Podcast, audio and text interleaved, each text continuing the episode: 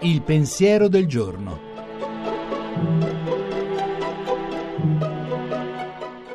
In studio Gianni Valente, redattore dell'agenzia Fides.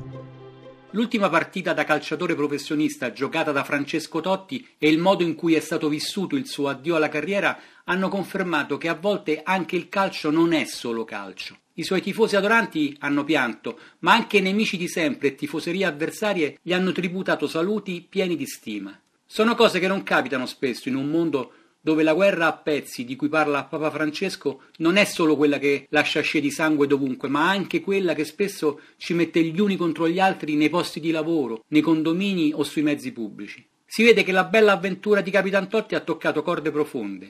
Piace la sua solare gratitudine per quel dono che il cielo gli ha fatto gratis, quel talento di saper giocare a pallone in maniera geniale. Piace anche il suo vivere come un privilegio il fatto di essere nato nella sua città e di aver portato i colori della sua squadra per tutta la sua carriera. Piace anche la sua scelta di essere rimasto tra i suoi anche quando poteva andare via e magari diventare una star internazionale e guadagnare di più. Totti è stato fortunato, ha guadagnato bene, ma in un mondo dove tutto si compra e si vende, ha dato sempre l'impressione di seguire qualcosa che lo faceva godere di più dei soldi e del successo. Adesso, scrisse qualche anno fa, dicono che è stato un mio limite il fatto di non aver mai cambiato squadra. In realtà era il mio sogno fin da bambino. E così per tanto tempo ha anche seminato scintille di gioia nelle giornate di tanti poveri cristi che nelle loro vite malmesse aspettavano il suo gol e il suo assist magico per poter lanciare al cielo anche loro, insieme a lui, il proprio grido di vittoria.